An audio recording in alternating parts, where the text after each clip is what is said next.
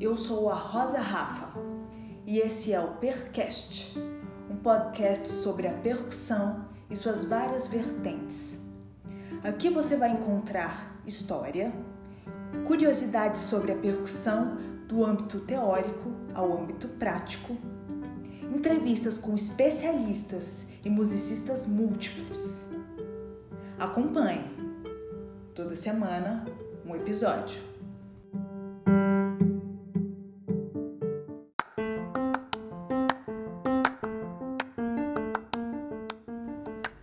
Você é percussionista, você sabe a dificuldade que a gente encontra em se dividir em vários instrumentos, trabalho de mesa, que é aquele de analisar partitura, entregar TCC, fazer restauro de formatura, dar atenção para a família, todos os assuntos burocráticos que existem além da música. Como que a gente faz isso sem negligenciar? É por isso que nos dias 24, 25 e 26 de maio vai acontecer a semana Preparo é Tudo. Nesses encontros que serão ao vivo, online 100% gratuitos, eu vou falar sobre rotina, administração de tempo, estudos, preparo mental, técnico, físico e do entorno. E a gente vai discutir muitas coisas que pouco é falado no meio musical. Se você se interessa, inscreva-se pelo link da minha bio no Instagram e faça parte dessa semana incrível. Te espero lá. Preparo é tudo.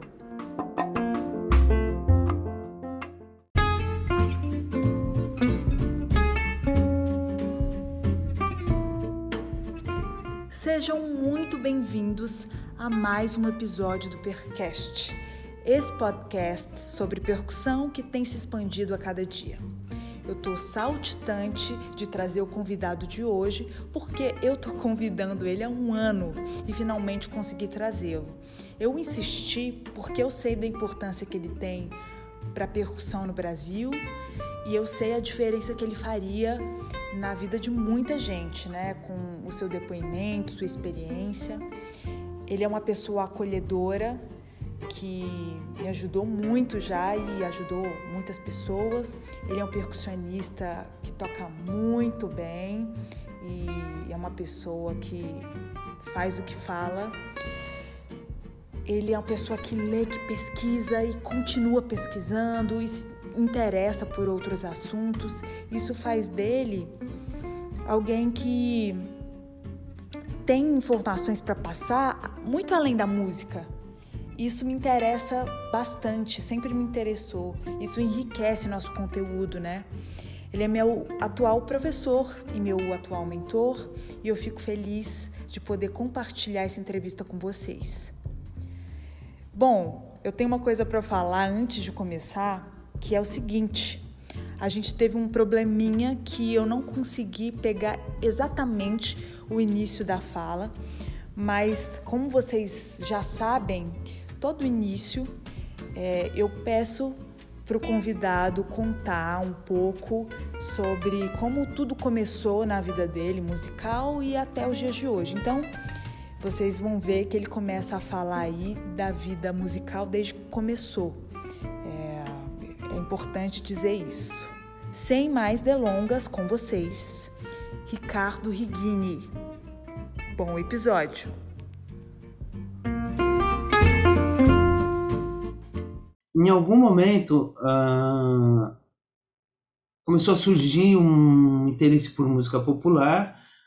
Uh, meu irmão, que era um cara, era e é super expansível, começou porque ele tocava violão, foi tocar guitarra, começou a armar um grupo daqui, outro dali, e eu ia junto, comecei a me, interar, me interessar pela bateria, e nesse meio do caminho, o meu pai sugeri, me sugeriu, aliás, antes disso, ó, eu fiz o colegial, eu fiz contabilidade, eu fiz um colegial técnico, né, porque eu pensava em seguir, depois do colegial, fazer possivelmente administração, economia, alguma coisa nessa área. E nesse período do, do colegial a contabilidade, eu fui trabalhar no banco. Uh, trabalhei na matriz do Banco Mercantil de São Paulo, trabalhei dois anos, e nesse período, ao mesmo tempo, nos fins de semana, enquanto a gente tocava no grupinho de colegas, meu pai sugeriu: olha, por que, que você não faz, já que você está interessado e você parou com o piano, por que, que você não faz aula de percussão com o Claudio Stefan, ele é timpanista lá do Teatro Municipal e eu tenho certeza que você vai gostar dele. Chegou num ponto que eu topei, eu já devia estar aí de perto dos 16 anos e eu fui fazer aula com ele, fazia aula com ele de fim de semana. E você sabe que o Cláudio ele era tão entusiasmado com o que ele fazia, com a percussão, com a música, na verdade, de um modo geral, que eu fiquei encantado com o entusiasmo dele. Ele foi super inspirador e eu pensei assim, putz, é isso que eu quero, porque trabalhar no banco para um moleque de 16 anos era muito enfadado, era era terrível, dava sono. Eu comecei como boy, que é aquele menino que leva carta, recado interno, né, na matriz, não ia para a rua. E quando eu consegui uma promoção, fui para um departamento em que eu trabalhava como auxiliar de escriturário. Não, né, não tem coisa mais chata para um moleque de 15 anos do que ficar sentado numa mesa mexendo nas mesmas fichas todo santo dia. E quando eu vi aquele cara entusiasmado, aquele senhor, entusiasmado, apaixonado pelo que ele fazia, falei assim, bom, é isso que eu quero para mim, vou tentar, né? Não sei se vai dar certo no longo prazo, mas eu vou tentar. E ele me ajudou, ele me preparou para fazer vestibular. Eu passei na, na Unesp. Aí eu perdi contato com o Cláudio, entrei na Unesp, tive dois anos de aula com o Mário, Mário Frugilo, que foi. Ele é um cara absolutamente incrível. Cada vez que a gente tinha uma aula, a aula durava uma hora e meia, duas horas, porque o assunto expandia, ele esticava, ele tem, tem uma cultura enorme. É, eu era, sou fã do Mário, assim, de um jeito. O Mário foi muito especial.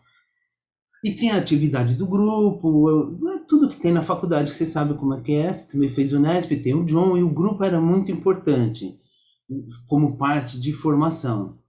Acabando a faculdade, uh, eu passei no concurso para a Orquestra Sinfônica do Paraná, lá em Curitiba. Eu morei dois, quase dois anos em Curitiba.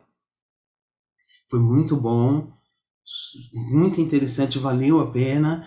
Mas eu também estava naquele pique. A gente vem com aquele pique da faculdade, uh, estudando bastante, fazendo muito concerto, ainda mais que o grupo era muito ativo naquela época. E eu pensava, Curitiba é está mais lento do que eu gostaria. Então acho que no longo prazo ela não vai me dar o que eu gostaria de ter. Preciso achar uma coisa fora.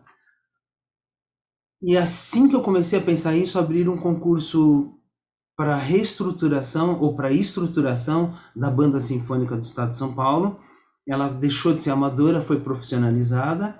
Eu vim, eu também passei como primeiro percussionista, era primeiro lá no Paraná, passei aqui como primeiro, fiquei um ano, um ano e meio, e eu estava tentando ir para os Estados Unidos para estudar.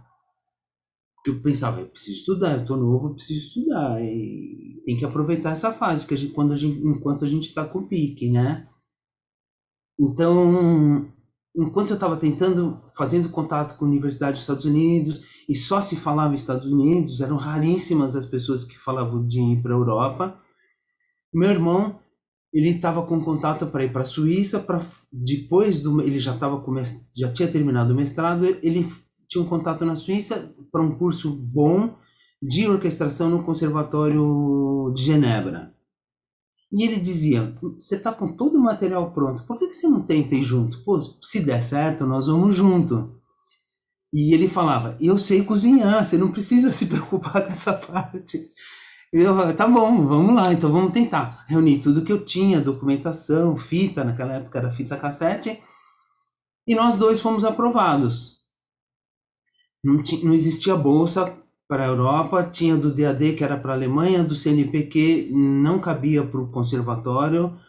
Uh, então nós, nós tínhamos vários equipamentos, porque a gente já trabalhava com produção, e pusemos tudo à venda. É, a gente conseguiu comprar as passagens.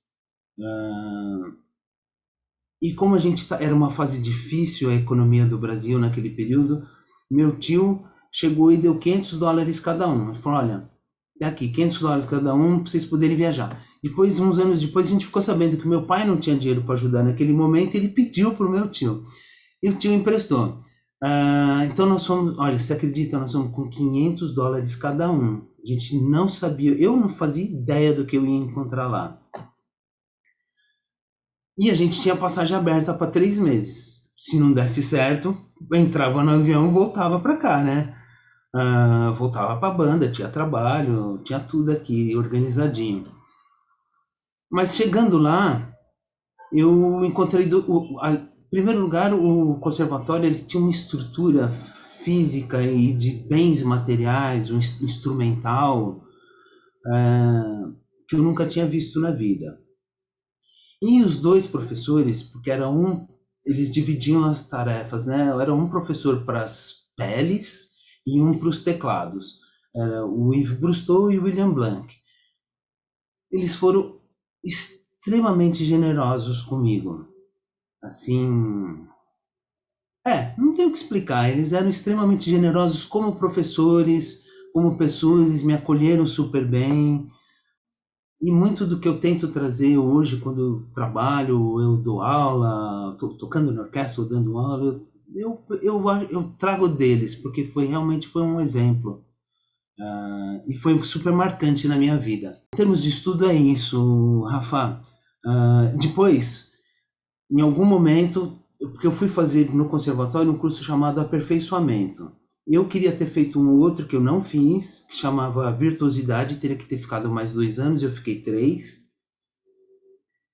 Uh, o meu pai me avisou, olha, vai ter um concurso aqui na estadual, porque o ZESP naquela época era conhecida como estadual.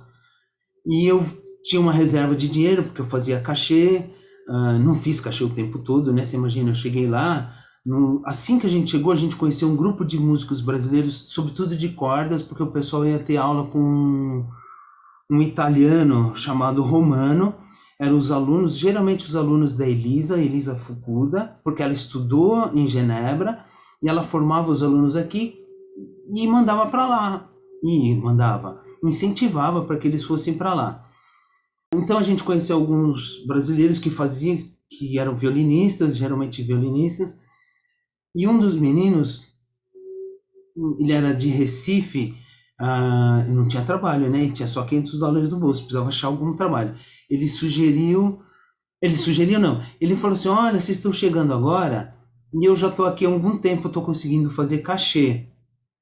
Se você quiser, eu estou saindo de um emprego que eu faço aqui e eu posso indicar seu nome. Até não fica mal para mim, seria legal se você, se algum de vocês topasse. Falou para mim por meu irmão. E eu topei era para fazer faxina num banco, numa matriz de um banco, cuidava de dois andares, passava aspirador de pó duas horas por dia e com isso eu conseguia pagar aluguel, comida e sobrava um dinheirinho como se fosse para para ir uma vez no, por mês no cinema. Então, trabalhando duas horas por dia. Então, eu podia estudar o dia inteiro no conservatório Uh, e com duas horas de trabalho, esse trabalho extra, eu consegui me manter no começo, nesse que durou uns cinco, seis meses no máximo, que foi quando eu comecei a fazer um cachezinho numa orquestra uh, fora do conservatório. Bom, primeiro que eu fiz tudo que eu podia no conservatório, de música de câmara, orquestra, para poder mostrar que de alguma forma eu sabia tocar, porque era incrível. Eu cheguei lá e eu vi que as pessoas tocavam super bem, mas assim, tecnicamente, eu, a meninada tinha um conhecimento incrível, mas eles não tinham uma esperteza de tocar em grupo que a gente aprendia aqui, com o PIAP e com as orquestras jovens. E é uma esperteza, é uma agilidade, um reflexo que eles não tinham, eles ficavam travados. Cada vez que o mestre pedia alguma coisa, eles não tinham opção, carta na manga, ah, e isso acabou chamando atenção, acabaram me chamando para fazer cachezinho em alguma orquestra pequena, orquestra montada. E com isso, os professores vão, te vão ouvindo falar, eles estão sempre monitorando. Eu consegui fazer muito cachê na Suíça Romande. Então, dos meus três anos, eu fiz dois anos e meio de cachê. Eu vivia super bem a partir desse quinto, sexto mês, podia, porque fazia cachê para o repertório sinfônico deles, mas eles têm, eles, eles trabalham com os dois teatros, a própria Suíça Romande. Eles fazem os concertos sinfônicos no Victoria Hall e eles fazem o concerto eles fazem eles fazem também as óperas no teatro de ópera. Uh, uma mesma orquestra. Então tinha muito cachê para fazer. E quando fazia cachê na ópera então o número de serviços era gigantesco comprei comprei tudo que eu podia comprar eu comprei lá vivia bem mesmo. Uh, e Genebra é um lugar incrível porque ele é uma espécie de uma central do mundo você encontra gente do mundo inteiro. Genebra é uma, é uma cidade engraçada porque na época devia ter algo em torno de 300 mil habitantes, não sei como está hoje, mas considerava-se que mais ou menos a metade é de, de moradores fixos e outra metade de moradores eventuais, que estão lá para fazer algum trabalho temporário, moradores temporários, na verdade. Então tem muito estudante do mundo inteiro e tem muito morador temporário por causa das organizações todas que estão instaladas em Genebra em função da ONU e de outras organizações grandes. Então tem muito estrangeiro. Então é um lugar muito rico. Uh, e a gente foi super bem recebido o tempo todo. A gente nunca teve em nenhum momento um tratamento diferente. A gente era super bem recebido em qualquer lugar, inclusive para trabalhar. A gente tinha a facilidade de ter o passaporte italiano, por causa da origem da família, na hora de assinar papel. É, a gente era italiano. Mas no dia a dia a gente era brasileiro e as pessoas adoravam a ideia. Nossa, brasileiro, que bom que vocês estão trazendo o sol do Brasil para nós. Como é que é o Brasil? O que vocês estão fazendo aqui? O Brasil é tão maravilhoso. Porque as pessoas gostam da ideia e do jeito que os brasileiros são Uh, e a gente é mesmo, perto de outras culturas, muito aberto e acolhedor, né? E a gente teve isso, a gente sempre, também teve isso em troca, um retorno super positivo o tempo todo. Em termos de estudo, o conservatório é, foi muito bom, porque esses dois professores, além de serem generosos na, na forma de dar a aula, eles traziam muita gente de fora para dar a aula também. Então, ao mesmo tempo, eu tive aula regularmente com a cada dois, três meses. Eles rodavam a Europa, tanto o Robert Van quanto o Emmanuel Sejourné. Eles rodavam a Europa dando aula e a cada dois, três meses ele, eles passavam de novo em Genebra. E mais outros convidados. Uh, então foi um período super rico, super enriquecedor.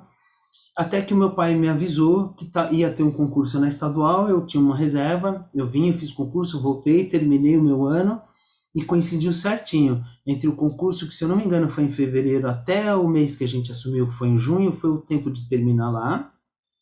Eu voltei, a gente assumiu e. E aí passei até essa vida de profissional. É, nesse meio tempo eu dei aula no Santa Marcelina de instrumento complementar, eu dei aula um tempo na na IMESP, que na época chamava ULM, que eu substituí, a, a Beth me indicou para substituí-la na ULM, acho que eu fiquei uns dois anos, até que em algum momento, 2005, montaram um curso uma proposta super boa, super interessante na Faculdade Cantareira, e eu trabalhei lá durante oito anos. E aí eu resolvi mudar porque eu resolvi focar naquilo que fosse específico com relação a dar aula. Eu resolvi focar no pessoal que já tivesse formado, que já tivesse passado por faculdade e onde eu pudesse falar daquele assunto que eu mais conheço, que é o que eu faço no dia a dia, que é a orquestra. E a orquestra nesse tempo todo, que é minha paixão, porque desde pequeno a gente ia cada vez que tinha coral com orquestra, meu pai reunia a família, levava todo mundo, vamos para lá, vamos assistir. Então, de domingo de manhã, quando tinha coral e orquestra, né? A gente assistia orquestra e aquele som, eu adorava aquela sonoridade da orquestra. Chamava atenção aquele, por coincidência, aquele timpanista, porque é bonito você ver, o, cada um tá lá com seu instrumento preso ali, né? O, mas o timpanista, ele subia os braços, era bonito de ver o cara do prato abrir o prato, era bonito de ver. Então chama, visualmente chamava atenção, mas eu gostava do som da orquestra, do som na sala, aquele som que espalhava, aquilo chamava muita atenção. Então, isso desde criança. E é lógico que, como criança, em algum momento eu devia dormir no meio do concerto, né? Porque criança é isso, né? E por coincidência, ou porque isso estava impresso no, na minha mente, de alguma forma, eu adoro orquestra, adoro sonoridade, eu adoro ambiente, eu adoro estar com gente, eu adoro companhia das pessoas. Uh, então a orquestra vem preencher isso assim de um jeito a orquestra mais me preenche, acho que, do que eu a ela, porque é, eu adoro estar no ambiente da orquestra, de verdade. Acho que esse é um belo resumo, hein? Falei pra caramba. Muito legal. É, é, cada detalhe, tudo que você conta, né? Tanto da sua história quanto das coisas que aconteceram com você é muito interessante, porque eu ouço pouco falar por exemplo, dessa formação em Genebra, da Europa. A gente tem muitas pessoas aqui que estudaram nos Estados Unidos, então tem uma sequência, né, uma, uma repetição de experiências e você, a sua é muito única, é muito, foi muito legal ouvir dessa maneira. Agora você falou sobre toda essa trajetória, as coisas que você fez, mas tem uma coisa interessante que eu não sei se todo mundo sabe disso, mas você me contou que, você trabalhou em banco. Você até citou aí um pouco dessa coisa de trabalhar em banco. E eu queria saber o seguinte: em algum momento você realmente decidiu ser músico, né? E eu queria saber o que, que especificamente te motivou a seguir essa carreira. E em seguida, queria que você falasse de uma peculiaridade, né, que a gente fala, sobre sua maneira de tocar. Você já me contou que você sempre muda sua maneira de tocar. Queria que você comentasse um pouco sobre isso. Tá, eu acho que é, é eu acho que eu falei um pouquinho já, eu acho que eu passei um pouquinho por isso. Eu acho que o Cláudio foi fundamental.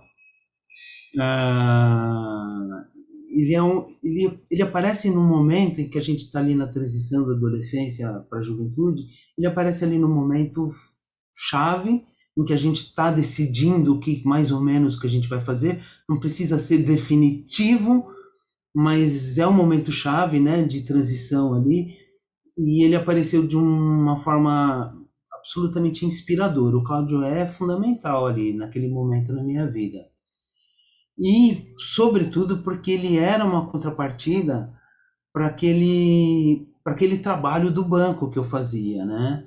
Ah, que era bom, que ele me dava o dinheirinho todo mês, podia comprar minhas coisinhas. Então o Cláudio aparece como uma contrapartida daquilo. E o ambiente da Unesp ele foi super positivo para mim também. É, a meninada toda, a obrigação de ter que participar do grupo, ele é bom, ele faz você. Se você tem um. Cada, cada um de nós tem um ritmo diferente na vida. E você é obrigado a andar no ritmo do grupo. Se você é lento, você vai ter que acelerar. Se você é muito rápido, você vai ter que acalmar um pouquinho, mas tem que se adaptar. Então, esse, esse momento da faculdade ele é, ele é importante, eu acho que sobretudo ali por causa do grupo. Eu lembro na época, meninada reclamada, reclamava de professor assim, professor assado, mas tem coisa que eu me lembro de aula de teoria, de história da música, até hoje, que a gente usa na prática. Eu falo assim: olha, Fulano não está fazendo aqui, mas olha, lá atrás já falavam isso, já falavam aquilo, por que, que não usam? Eu, eu falo isso sobretudo quando eu estou no papel de professor, né? Porque a gente tem bons formadores, a gente tem bons formadores, a gente só precisa reconhecer e precisa assumir que aquele material que está sendo dito, não, que a música não é feita só de inspiração, né?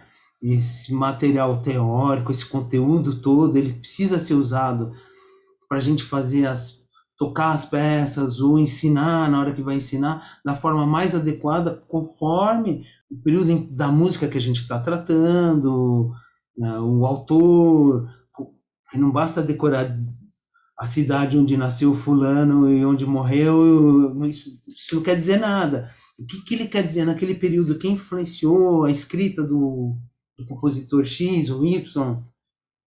E, e, a gente tem que usar. E, e, e por que a estética do cara era assim, assado? por que, que ele escolheu e como a gente interpreta isso para ser o mais fiel possível. E acho que quando você fala de aula, uh, acho, acho que a gente vai falar de um pouco mais de aula mais para frente. Acho que essa parte ela é a mais importante. Uh, tanto que as nossas aulas, a gente fez bastante aula junto, né, Rafa? As aulas nunca são, nunca são de uma hora, né? Elas são longas, porque não dá para falar, às vezes, de uma coisa rapidamente, en passant, ah, porque fica superficial e a gente não consegue ir a fundo do, do jeito que a gente deveria para fazer a música da forma mais adequada, segundo o período, o autor, é, não é simples e, e inspiração e talento corresponde a uma parte mínima, mínima, mínima, mínima, mínima. Eu adoro pesquisar, Rafa. Eu estou sempre xeretando. Como pesquisa mesmo. Eu vou testando. Uh, às vezes em função de alguma coisa que eu tenho que tocar, às vezes em função de aluno que chega tocando de uma determinada maneira, eu tento entender do jeito que ele toca para tentar adaptar aquilo que eu faço e ver se vai funcionar na mão dele, se não vai. A gente tem corpo diferente, mão diferente, resposta emocional diferente, entendimento diferente. Então eu vou testando. E, eu gosto disso, eu gosto disso como se fosse quase que uma pesquisa. Eu não faço com sentido de pesquisa acadêmica, não ponho no papel, mas eu vou pesquisando, eu vou testando. Então, ao longo da vida, eu fui mudando o jeito de tocar a mão, o funcionamento, o próprio entendimento de como funcionam uh, o mecanismo todo, a parte biomecânica, que é um assunto que eu gosto. Uh, e conforme as, eu vou colhendo informação, eu vou testando. Porque uma coisa é a gente pegar uma ideia e acumular aquilo como informação. A outra é você pegar essa ideia e testar como se fosse um estudo, porque senão ele fica só como uma dica, né? Sabe essa coisa que a gente faz muito hoje em dia? Ah, assiste um vídeo ali no YouTube e tá com a dica e parece que você sabe tudo, né? Você tem milhares de dicas. Se você não põe em prática, ele não é um estudo, ele não é uma aula. Ele é uma dica. Ele se perde na sua mente, que você pode até repetir para alguém depois, mas ele, se você não põe em prática, você não tem como testar para ver se se você pode uh, simplesmente incorporar aquela ideia 100% ou se você precisa fazer alguma adaptação para funcionar segundo o tamanho da sua mão, o funcionamento da sua musculatura. Às vezes tem gente que é mais molinha, tem gente que é mais rígido. Uh, e assim vai. Eu adoro pesquisar e eu mudei. Mudei a, a vida inteira. Eu acho que faz parte da evolução.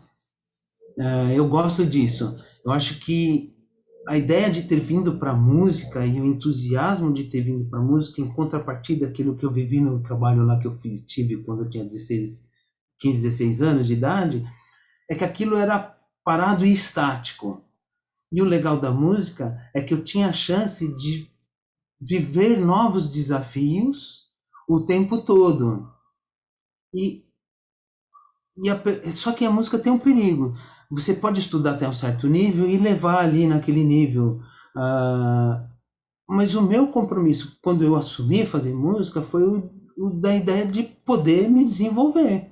Então, e esse compromisso é comigo.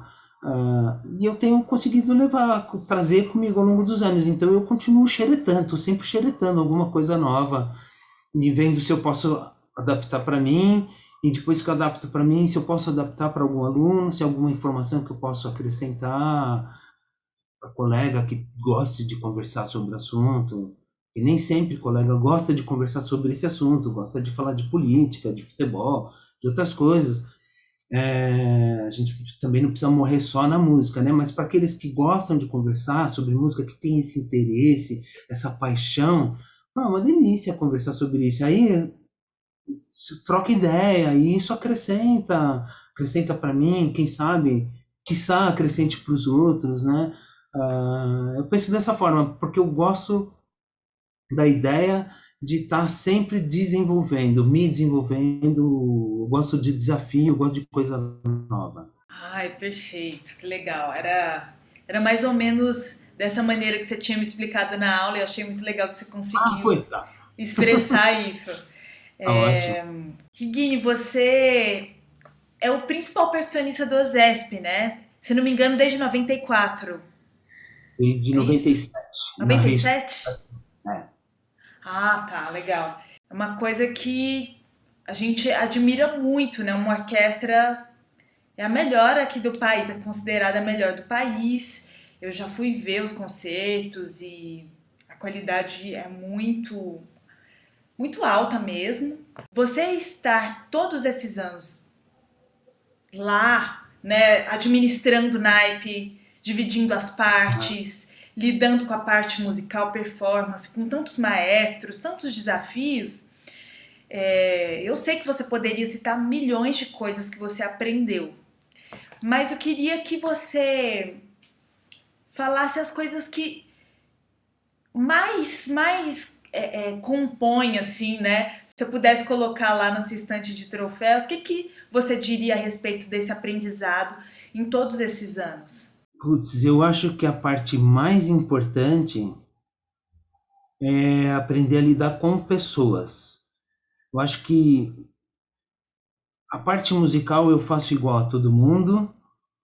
Aí eu tenho a mais, que é essa parte de organização.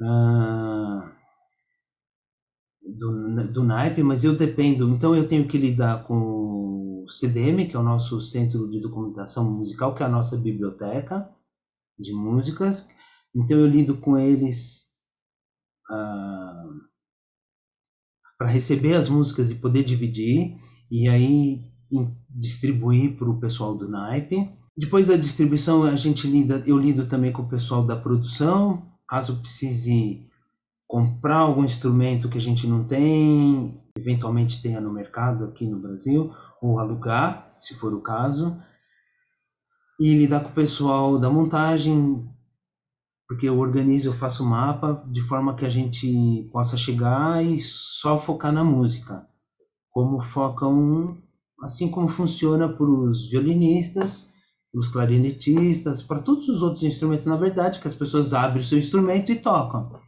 E a percussão, quando, a gente, quando eu cheguei na orquestra, a percussão montava a percussão, o naipe. Mal tinha montador e os montadores não vinham na percussão. Então a gente tinha que descer lá no porão do, do memorial para pegar instrumento e carregar instrumento. E eu vi, lá fora não era assim.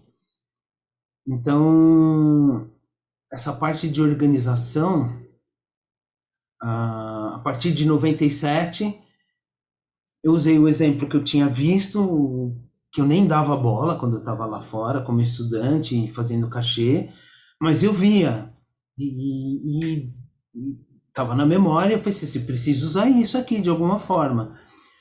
Então, acho que a parte mais importante aqui disso tudo, eu vou chamar essas outras todas de parte técnica, eu acho que a parte onde precisa ter mais cuidado e onde o aprendizado ele nunca termina é lidar com as pessoas, gerenciar pessoas para conseguir o melhor de cada departamento e para na medida do possível entusiasmar e fazer com que as pessoas do meu próprio naipe funcionem da melhor forma possível. Isso pode acontecer desde escolhendo uma, um instrumento a um determinado programa de forma que ela dê um, um instrumento que ela naturalmente toca, toca melhor, ela faz super bem melhor o instrumento A do que o B, por exemplo. Isso para cada um deles, para cada um de nós, inclusive eu. Mas mesmo assim, tentando regular ao longo do ano, numa temporada normal, né? não em época de pandemia, mas numa que a gente tem tocado muito menos, o especialmente o naipe de percussão, e infelizmente, na verdade, uh, fazendo com que as pessoas rodem todos os instrumentos, porque em algum momento a gente vai ter que tocar uma peça que tem que passar, tem que passar por todos eles e não tocar certos instrumentos vai fazer falta. Então vamos aqui imaginar que eu toque bem triângulo e eu pegue triângulo sempre para mim. Em algum momento vai aparecer marimba, vai aparecer caixa, vai aparecer bumbo, vai aparecer prata 2, seja lá o que for, uma peça de múltipla, em que e se eu não se eu tô sempre pegando o triângulo, em algum momento vai fazer falta tocar esses outros instrumentos. Então, em certa medida, e conforme o programa, conforme o maestro, eu escolho o instrumento que a pessoa vai fazer isso de forma mais fácil, eu pego aquilo que ela faz melhor, na média, né? Sempre falando de, de um modo geral. Mas ao longo do ano eu faço todo mundo rodar tudo, para que na média todo mundo possa fazer bem tudo. E isso eu consigo, como a orquestra ela é bem organizada, a gente tem recebe a programação com bastante antecedência, ainda que ela tenha algumas trocas eventuais, eu consigo visualizar isso ao longo do ano e, é, aliás, para o ano, para a temporada, com, uma, com essa antecedência, e depois, preciso fazer algumas eventuais trocas em função daquela visão inicial, eu vou fazendo, porque às vezes alguém tem que cumprir alguma coisa fora, algum trabalho fora, tem um problema com a família ou de saúde, isso acontece né, em qualquer trabalho e a gente vai adaptando. Mas se não, a grosso modo é isso. E, eu estou chamando isso de parte técnica, mas fazer com que as pessoas funcionem melhor e conseguir o melhor de cada um nos seus departamentos, isso tem a ver com gerenciamento de pessoas. Eu acho que esse é a, é a que mais dá trabalho, mas é uma coisa que a gente cultiva. Você tem que cultivar, tem que cultivar o tempo todo. Assim como a gente estuda o tempo todo, a gente tem que cultivar os relacionamentos para que eles sejam positivos e funcionem de forma positiva o tempo todo. Porque não é dando, é, dando bronca e grito com as pessoas que de repente, não, como se num passe de mágica, todo mundo fosse funcionar. Muito pelo contrário, né? É, não é assim que funciona. Então eu acho que se tem uma coisa importante ali é o gerenciamento de pessoas a gente vai esperar várias outras respostas, né? Mas no dia a dia você vê que é muito diferente do que a gente imagina, assim. Um dos motivos que eu gosto de chamar as pessoas, pessoas que eu já tenha tido pelo menos uma experiência junto, é porque aquilo de certa forma me marca. E assim, eu já te contei no início que é, no momento que eu fui fazer um masterclass com você lá na Experimental, foi muito marcante para mim é, ver que você conhecia sobre tantas coisas e tinha uma maneira de ensinar muito legal, diferente. Mas teve um momento, uma experiência que, que eu pude assistir você, que foi a que mais me marcou para sempre. Assim, até hoje eu fico pensando nesse dia. Foi quando eu te assisti tocando Bolero de Ravel ah, né, é? com a Zesp. É, foi porque o som, aquele momento foi muito especial, porque você ficava assim, ele já tá tocando ou não tá? Não dava para diferenciar. Não dava. Você fala, não é possível que tá esse piano aqui na sala São Paulo. Sabe? Então, assim, é uma coisa muito incrível de ver. Todo mundo tem que ver um dia isso. Mas o, o, o que é interessante disso tudo não é tanto essa parte ainda é o, o, o antes, o antes, porque eu percebi que antes do ensaio você tava com todo mundo no café conversando normal, você colocou a caixa, sentou, viu se tava tudo bem. Aí depois você foi pro café, conversou e aí chegou o momento do ensaio, aconteceram outras coisas. E aí falou, ah, o bolero. Aí você sentou e, e parece que teve um momento assim, não é agora, eu tô me concentrando aqui é esse momento que eu tenho que tocar. É, parece que você se programou para aquilo muito bem, né? Não foi uma coisa assim que a gente ficava tocar o bolero. Então, assim, nem fala comigo que eu tô me concentrando aqui e fica aquele nervoso do antes, né? E, e com você, isso que me chamou a atenção. Você tocou divinamente bem, mas antes você tava ali conversando com as pessoas, tranquilo. Então, queria muito saber sobre como que funciona a sua cabeça, né, desse antes, como é que você tá ali e claro, como você estuda para ter esse preparo tão bem é, tão bem planejado. É, tem a ver com a preparação, Rafa. Uh, eu acho que 50% do que a gente faz ali, eu vou chamar de jogo mental, vai. É, 50% é preparação mental, e especificamente para o bolero, tem uma coisa, eu adoro ir lá na frente tocar o bolero. A gente toca lá na frente, no meio do centro da orquestra, porque é o, o que o Ravel sugeriu. Porque ele fez essa peça para os alunos, para uma unidade do Conservatório de Paris. Eu não, lembro, não me recordo agora para qual das unidades, mas era uma peça de, que, que teria função é, didática. Todo mundo ia tocar me, a mesma célula rítmica, todo mundo ia estudar, então, portanto, ritmo, todo mundo ia estudar dinâmica, porque todo mundo tem, cresce junto ao longo da peça, todo mundo teria a chance de fazer um solo. E não era para ter maestro. E a caixa teria que estar tá ali no centro para ficar mais fácil das pessoas se ouvirem. Então a gente segue essa, essa orientação inicial dele, tanto que você sabe que ele não gostava que essa peça é, que tivesse feito o sucesso que ela fazia, ele não gostava.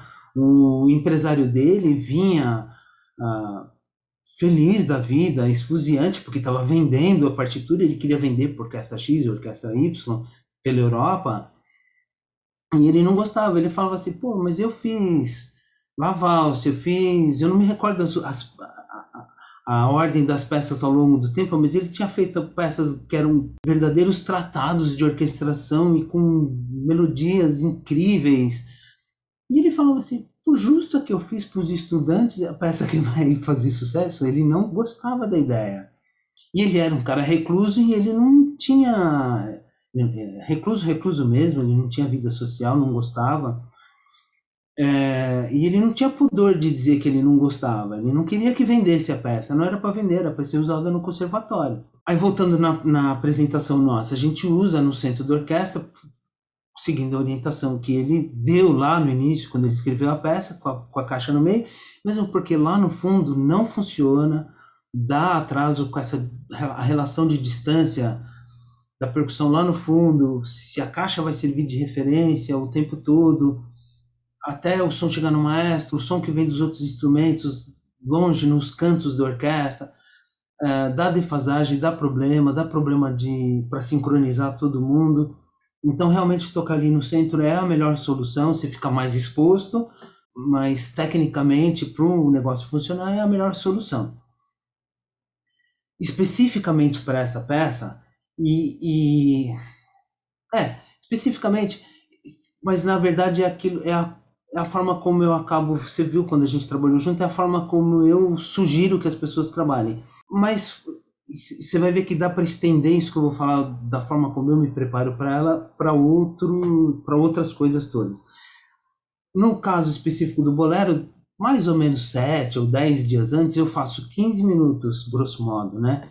Uh, em alguma época eu fazia 15 minutos de manhã, 15 à tarde, 15 à noite, para não me tomar o dia inteiro, não vou ficar o dia inteiro tocando bolero. Mas eu fazia sessões curtas, uh, se não é um tempo fixo, é aproximado, tá? É só uma referência. Sentava para tocar. Eu, bom, eu tenho uma coisa, eu sempre estudo piano, né? Então, tocar o piano do começo não é uma surpresa, né? Mas aí, em específico para o bolero, eu faço aquele início, algumas vezes eu simulo como se eu tivesse no, no ensaio, na apresentação, o começo. Eu faço aquilo várias vezes, eu toco um minuto, por exemplo, e volto da capa, toco mais um minuto, volto, faço isso umas cinco, seis vezes.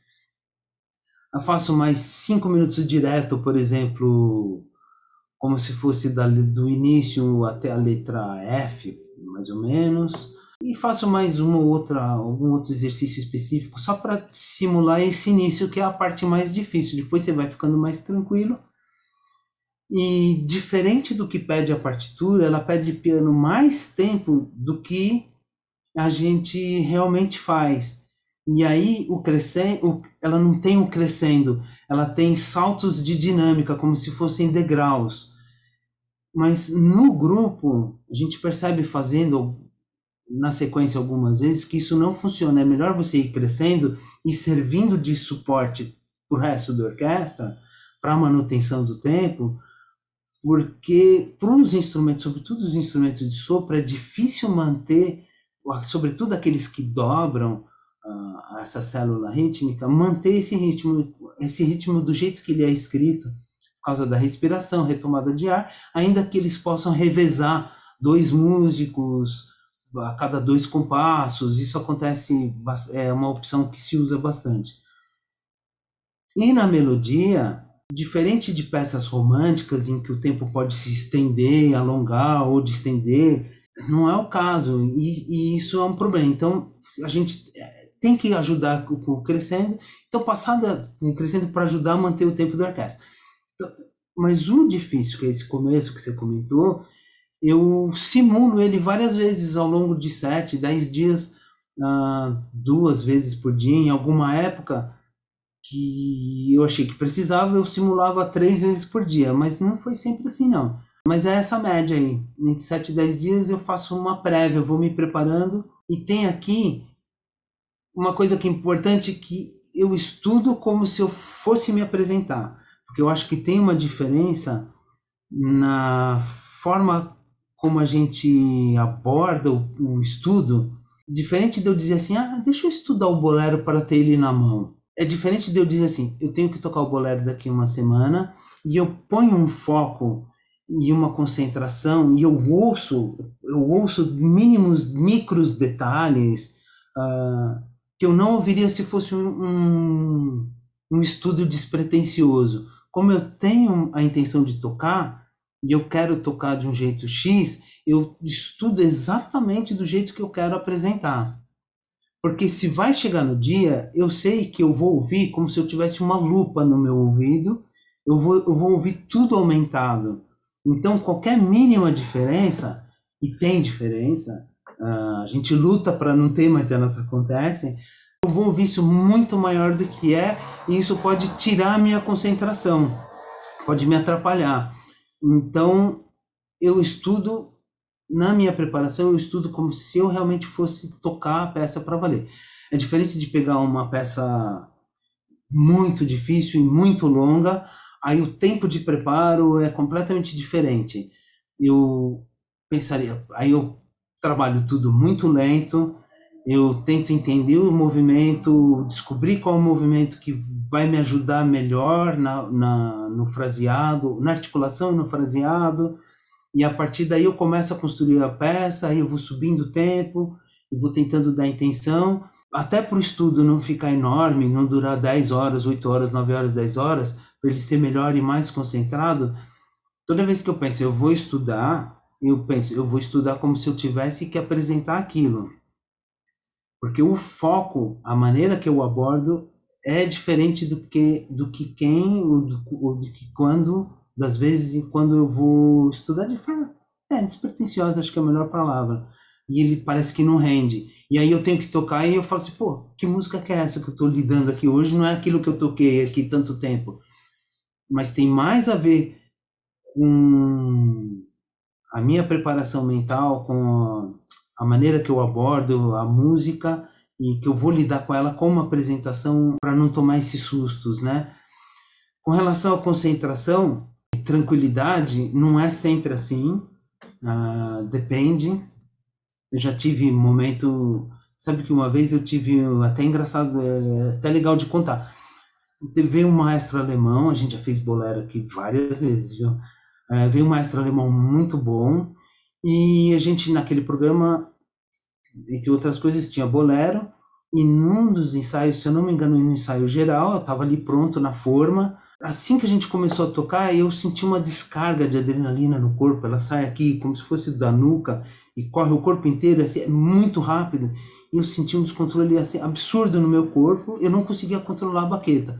E parecia que eu estava tocando assim, ah, sei lá, paradido, com grandes acentos e micronotas, ghost notes e acentos desproporcionais. E eu não conseguia controlar. Minha sorte é que ele parou, porque ele pediu uma série de coisas para os violoncelos. E nesse minuto em que ele conversou com os violoncelos, eu fiz um exercício de respiração rapidinho. E quando ele retomou, eu consegui retomar. E deu certo, fui em frente. Então você vê que tem altos e baixos, acontece. Mas voltando na história como a gente ouve, como a gente ouve com lupa. Eu perguntei para o Edu, o Eduardo Janezella, que estava do meu lado, uh, que fez milhares de vezes comigo do meu lado ali, uh, que a gente faz, ele faz super bem, ele toca de um jeito que a gente fica super encaixado, é muito legal de tocar com ele. Perguntei, você ouviu? Meu, você ouviu que absurdo? Meu, não conseguia controlar. Ele falou, não, não ouvi nada. Não percebi nada. Para mim estava absolutamente normal. Mas para mim estava absolutamente, absolutamente horrível, descontrolado. Era um descontrole. Então, eu acho que na preparação, porque a gente ouve tudo sob, sob essa lupa, é uma medida nova ali. Aliás, para ela não ser nova, você tem que ouvir fazer esse trabalho em casa, previamente. Ouvir esse super zoom auditivo uh, já em casa, na hora que você está se preparando. Então, se são só 15 minutos por dia de bolero, como preparação, que seja 15 de manhã, 15 da tarde, seja lá o que for, que couber para cada pessoa, isso muda, né, de pessoa para pessoa, em que estágio você está da vida, se você nunca fez, se você já fez algumas vezes, se já fez muitas, ainda assim, né, e isso eu digo isso em função do tempo, né, que você vai dispensar ali, vai despender ali, mas tem que estudar como se você fosse ap apresentar, e isso faz uma diferença fundamental na forma como você se comporta. Porque tem gente que gosta de dizer que no concerto eu vou dar o gás. E esse dar o gás, ele muda uma série de coisas, sobretudo o funcionamento do seu cérebro e a percepção sobre, sobre as coisas, sobre as coisas que você está fazendo. Então, você toma certos sustos que são absolutamente desnecessários. Aí você se perde. E essa fração de segundo, a música foi embora. Então a música não deixa de ser aquilo que você preparou. Aí você fala assim, ah, eu dei o gás. Mas não é verdade. A música não era a música que você preparou. E esse compromisso não é com quem está assistindo. Ele é, sobretudo, com você mesmo. Porque quem está assistindo geralmente vai achar legal. Geralmente vai gostar. Então, esse compromisso mais sério de fazer aquilo que você preparou aquilo para quem você se preparou é seu. É... Então tem que ser feito lá atrás. E se você gosta de dizer que vai dar o gás, treina a dar o gás. Pra, se você não quer ter surpresa, então eu acho que se em algum momento, pelo que você viu nesse dia específico, que eu estava tranquilo com o pessoal tomando café, sentei lá, é porque eu fiz isso algumas vezes, não específico tomar café em casa e sentar na caixa e tocar, mas eu sei que na hora que eu sento, eu tenho uma certa postura que eu assumo, fisicamente eu digo, eu chamo de forma. A respiração, eu penso no tempo da música, eu canto o tema, para não sair tocando muito mais rápido, muito mais lento. Gente toca o barco, porque tem que ir, né? Não tem parada. Depois que começou, não tem parada. Que aula! Muito legal tudo que você falou, de verdade, assim. Bom, você deixou muito claro quanto a simulação é importante, tanto no estudar tecnicamente, né? Mas na situação também de se portar ali como se você fosse apresentar. E eu acho que isso, tanto para um ensaio, né, um profissional que vai ensaiar num grupo de câmara, numa orquestra, ou mesmo no concerto solo, isso vale, né? E também vale para uma prova. O que, que você acha, além da simulação, o que, que é muito importante para o percussionista é, ter uma boa performance, tanto na orquestra quanto na prova, além da simulação? Rafa, eu acho que não foge disso que a gente falou agora. Eu iria por esse caminho. Estudar com foco, com foco como se você fosse tocar. É, então, começa estudando tudo com metrônomo, uh, usando espelho, uh, se gravando, a gente tem a vantagem de poder gravar hoje com celular. Eu acho que a gente pode pedir ajuda de alguém que, que você confie para te ouvir, alguém que você tem confiança de poder trocar uma ideia, que você gosta das ideias dessa pessoa. E inclusive quando você vai pegar coisa de outros para usar como exemplo na sua preparação, já que a gente tem uh, um milhão de exemplos hoje. Hoje é muito fácil buscar exemplo né, na internet. Você fazer isso com um certo critério. Na busca, não simplesmente pegar a primeira a primeiro item que aparece na busca do Google, assistir ou ouvir e assumir isso como válido e sair tocando. Eu acho que precisa analisar isso com crítica e, se perguntar sempre: por que, que Fulano fez tal escolha? Por que, que ele escolheu uma caixa pequena, agudinha, e não uma caixa maior? Por que, que ele escolheu um prato grande e não um prato fino e pequeno? Por que, que ele escolheu esse bumbinho desse tamanho? Por que ele escolheu, seja lá o que for, no, na nossa área? Por que, que ele escolheu tocar curto? Por que, que ele exagerou esse crescendo? Por que, que ele cortou o crescendo aqui? Por que, que, por que, que a gente tem que estar tá se perguntando? Por que, que ele fez um diminuendo no que vira e mexe eu vejo essas coisas no YouTube, aí aparece aluno copiando. Por que, que ele fez esse diminuendo numa terminação que era masculina e ele fez como se fosse uma terminação feminina? Será que esse cara fugiu da aula de teoria lá quando ele era moleque lá atrás?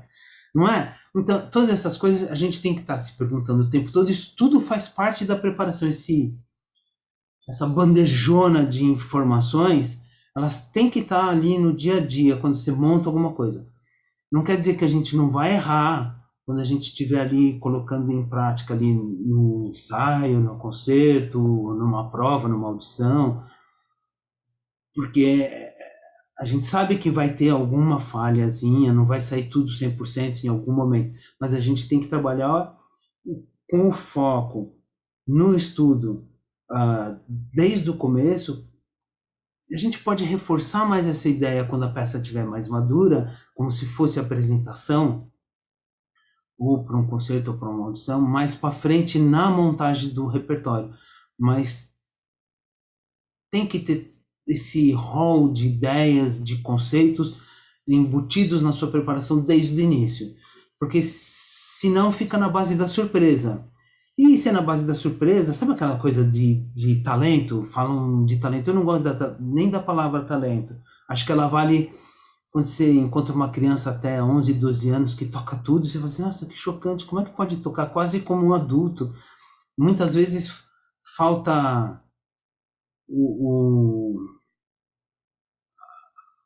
a carga emocional que a peça pede, mas caso contrário tá tudo lá e você fica chocado. Como é que você chama isso?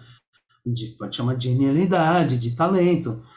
Mas a partir do momento que a gente consegue organizar, juntar uh, ideias e conceitos, então já não é mais talento, é preparação. Então, eu acho que a preparação é fundamental para chegar bem na apresentação.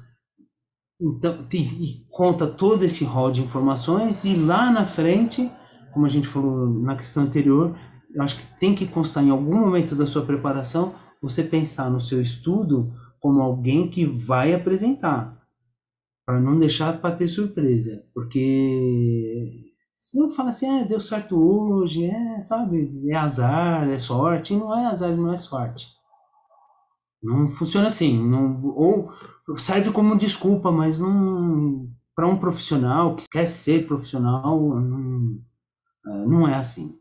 De verdade, não é assim que funciona. Não quer dizer que a gente não erre. A gente vai errar, a gente não sabe quando. Vai ter erro, mas a gente tem que minimizar essa possibilidade o máximo possível. Perfeito, excelente. Você é muito criterioso e, e sempre ali nas aulas você sempre sempre mostra que pode ser melhor, sabe? Pode melhorar isso aqui, você pode colocar com mais detalhe, esse piano ainda pode ser mais, e aí você vai lá e prova, né? Especificamente na caixa que, que é muito legal ter aula com você. Agora, é, eu sempre quis saber como você. Quais os critérios que você usa para analisar um bom percussionista?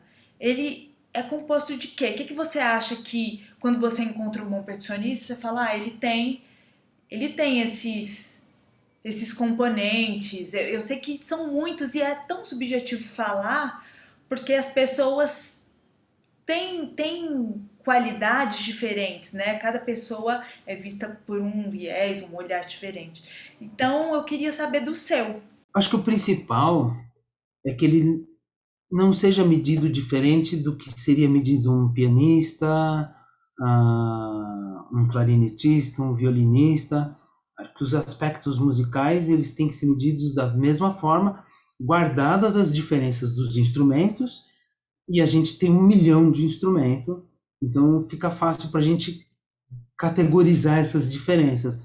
Mas a intenção musical, a qualidade ou a, ou a escolha de articulação, de cor, de baqueta, de, de próprio instrumento, para quem tiver acesso, porque ainda, ainda é difícil, por mais que seja mais fácil hoje em dia do que foi quando eu era mais novinho, fraseado, uh, se você está respeitando o autor, o período, não mediria de forma diferente do que a gente mediria qualquer outro instrumento. Ele não pode ser medido de forma separada.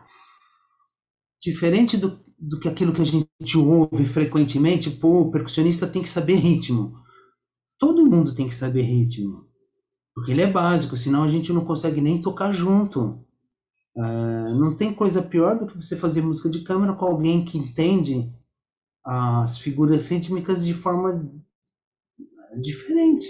Então, essa é uma queria dizer que é uma mentira, mas não é uma mentira. É uma armadilha quase, né? Você dizer que ia diminuir o papel do percussionista ritmista. E não é verdade. Então eu não me diria diferente em nada dos outros instrumentos. Absolutamente nada. Tem que saber manter ritmo, lógico. Você vai tocar um bolero e a orquestra tá caindo o tempo um pouquinho. Você tem que estar tá lá firme, tentando manter. Tem um momento que você. Pode ser que tenha um momento que a coisa desande e você tem que ceder ah, falando do bolero para qualquer coisa, ah, e você tem que ceder. Se você estiver ali fazendo o papel de condutor, tiver um papel de condução, mas a gente tem milhares de papéis na percussão. A gente pode ter papel esse de condução, a gente pode ter papel de enfeite, ou de efeito sonoro, ou fazer parte de alguma de algum contraponto, ah, sobretudo nas músicas do século XX, a gente tem um papel super importante, entender o papel daquilo que a gente está tocando naquele momento, uh, de acordo com aquilo que todos os outros instrumentistas deveriam saber também. Autor, período, característica, o estilo mesmo, e trazer isso o mais próximo possível. Uh, não levar isso mais ou menos e dizer assim, ah, não, esse cara é chato, porque sobretudo na Europa, e eu vi isso, eu vivi isso, não é tratado assim. As pessoas tratam com a maior seriedade, pode ser que não seja assim em todos os centros, mas elas tratam com a maior seriedade porque é a profissão que elas escolheram. Se o cientista trata a vacina que ele produz com a maior seriedade, não tem por que o músico ser diferente. E o advogado igual, e se o advogado não estiver trabalhando a contento, você contrata de você troca de advogado. Então, se o músico não tá, é, a ideia deveria ser, você troca. Não sei que ele esteja vivendo alguma dificuldade. É diferente no nosso meio, porque a gente faz concurso e, e tem, a princípio, o direito de ficar a vida inteira no trabalho. Não sei que você pise muito na bola, né? Mas esse compromisso, ele tem que partir de cada um. É, quando você assume que essa é a sua profissão. Ah, e, tem que, e eu acho que tem que levar isso para a vida, a vida inteira. Ninguém te pôs na orquestra numa... e você passou por uma série de desafios para estar lá. E não tem por que abrir mão da sua escolha. E se estiver fazendo mal, se isso te faz mal ali ao longo dos anos, esse compromisso de ter que se preparar toda santa semana, matar um leão toda santa semana, pô, se leva a sério nessa hora e tenha uma conversa séria consigo mesmo e procura ver uma solução que seja saudável para sua vida. Se aquilo faz mal, a melhor coisa seria fazer procurar uma coisa que te faça bem. Porque se é para fazer sério, o compromisso é esse, não tem como não ser esse. Não tem como ser menos que isso. Como compromisso, né? Ah, do ponto de vista profissional. Como deveria ser em qualquer outra profissão. A gente não pode se diminuir em sentido nenhum ah, hoje saiu mais ou menos, né? Semana que vem a gente tira o atraso. É, é péssimo, né? Então, E esse compromisso ele é pessoal, mais do que com o resto da orquestra. Lógico que tem o resto da orquestra, tem a instituição para quem você trabalha, tem o público que paga para te ouvir, uh, mas ele vem em primeiro lugar com você mesmo. Sim, o, o mais legal do que você está falando é, é que esse compromisso que a gente tem com a gente é muito individual, muito íntimo, ele acaba sendo transferido para as outras pessoas. Todo mundo sente no músico bom que ele ele é mais do que aquilo que ele está mostrando. Eu acho que eu vejo muito isso em você quando você fala, quando você dá aula, tudo que você fala você faz, você executa como você explica.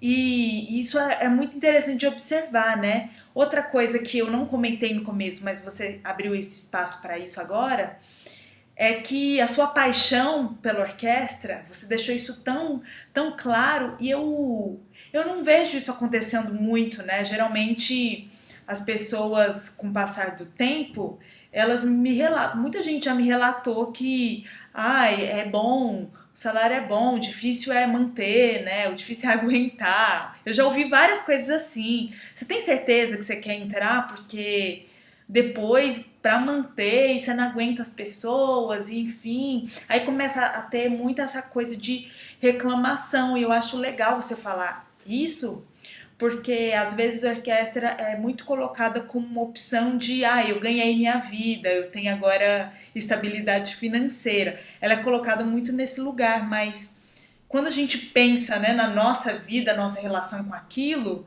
você vê que às vezes aquela não é a melhor opção para você como pessoa, artista. Você pode encontrar outras formas de ganhar dinheiro e ser mais feliz. Então, muito, muito legal esse papo, porque a gente nunca conversa sobre isso e você deixou, né?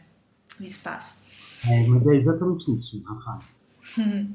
É, falando nessa coisa de, de paixão e, enfim, esse gosto, né? Essa coisa que você tem com a orquestra e tudo isso que você construiu ao longo desses anos. A última pergunta que eu tenho é se você tem um sonho, um legado, assim, alguma coisa que você não construiu ainda, você fala, ah, eu ainda quero construir isso. E se você tem uma coisa que você queria deixar, que é sua, assim, você é tão reservado, né? Mas se você quer deixar uma marca, assim, específica,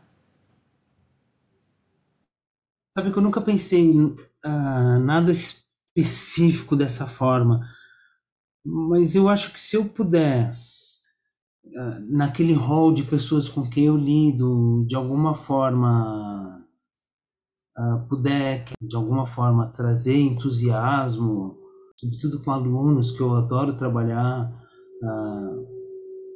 entusiasmo para que eles resolvam e resolvam, assumam ir atrás dos seus sonhos, uh, acho que isso já teria sido um super presente da vida. Eu digo isso com toda sinceridade. Seria incrível. E eu agora, como, como profissional, eu, eu procuro seguir essas coisas que a gente vem falando nessa última hora e, e e quero continuar buscando. Se tivesse, eu gosto do, de desafio, então quando tem peça difícil eu adoro fazer. Gosto, gosto de trabalhar, gosto de gente. Quero poder continuar fazendo isso com saúde, sobretudo com saúde. Até a hora que precisar parar, vamos ver como é que vai ser. Isso só o tempo vai dizer. Bom, perfeito. Eu estou muito feliz com a nossa entrevista, aprendi muito, tenho certeza, assim, de olho fechado, que as pessoas vão aprender muito.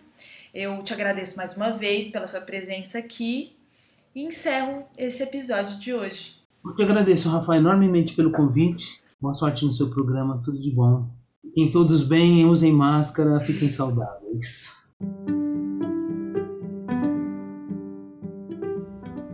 Eu sou a Rosa Rafa e esse foi o Percast, um podcast voltado à percussão e suas várias vertentes. Aqui você vai encontrar história, curiosidades sobre a percussão do âmbito teórico ao âmbito prático, entrevistas com especialistas e artistas múltiplos. Acompanhe! Toda semana um episódio.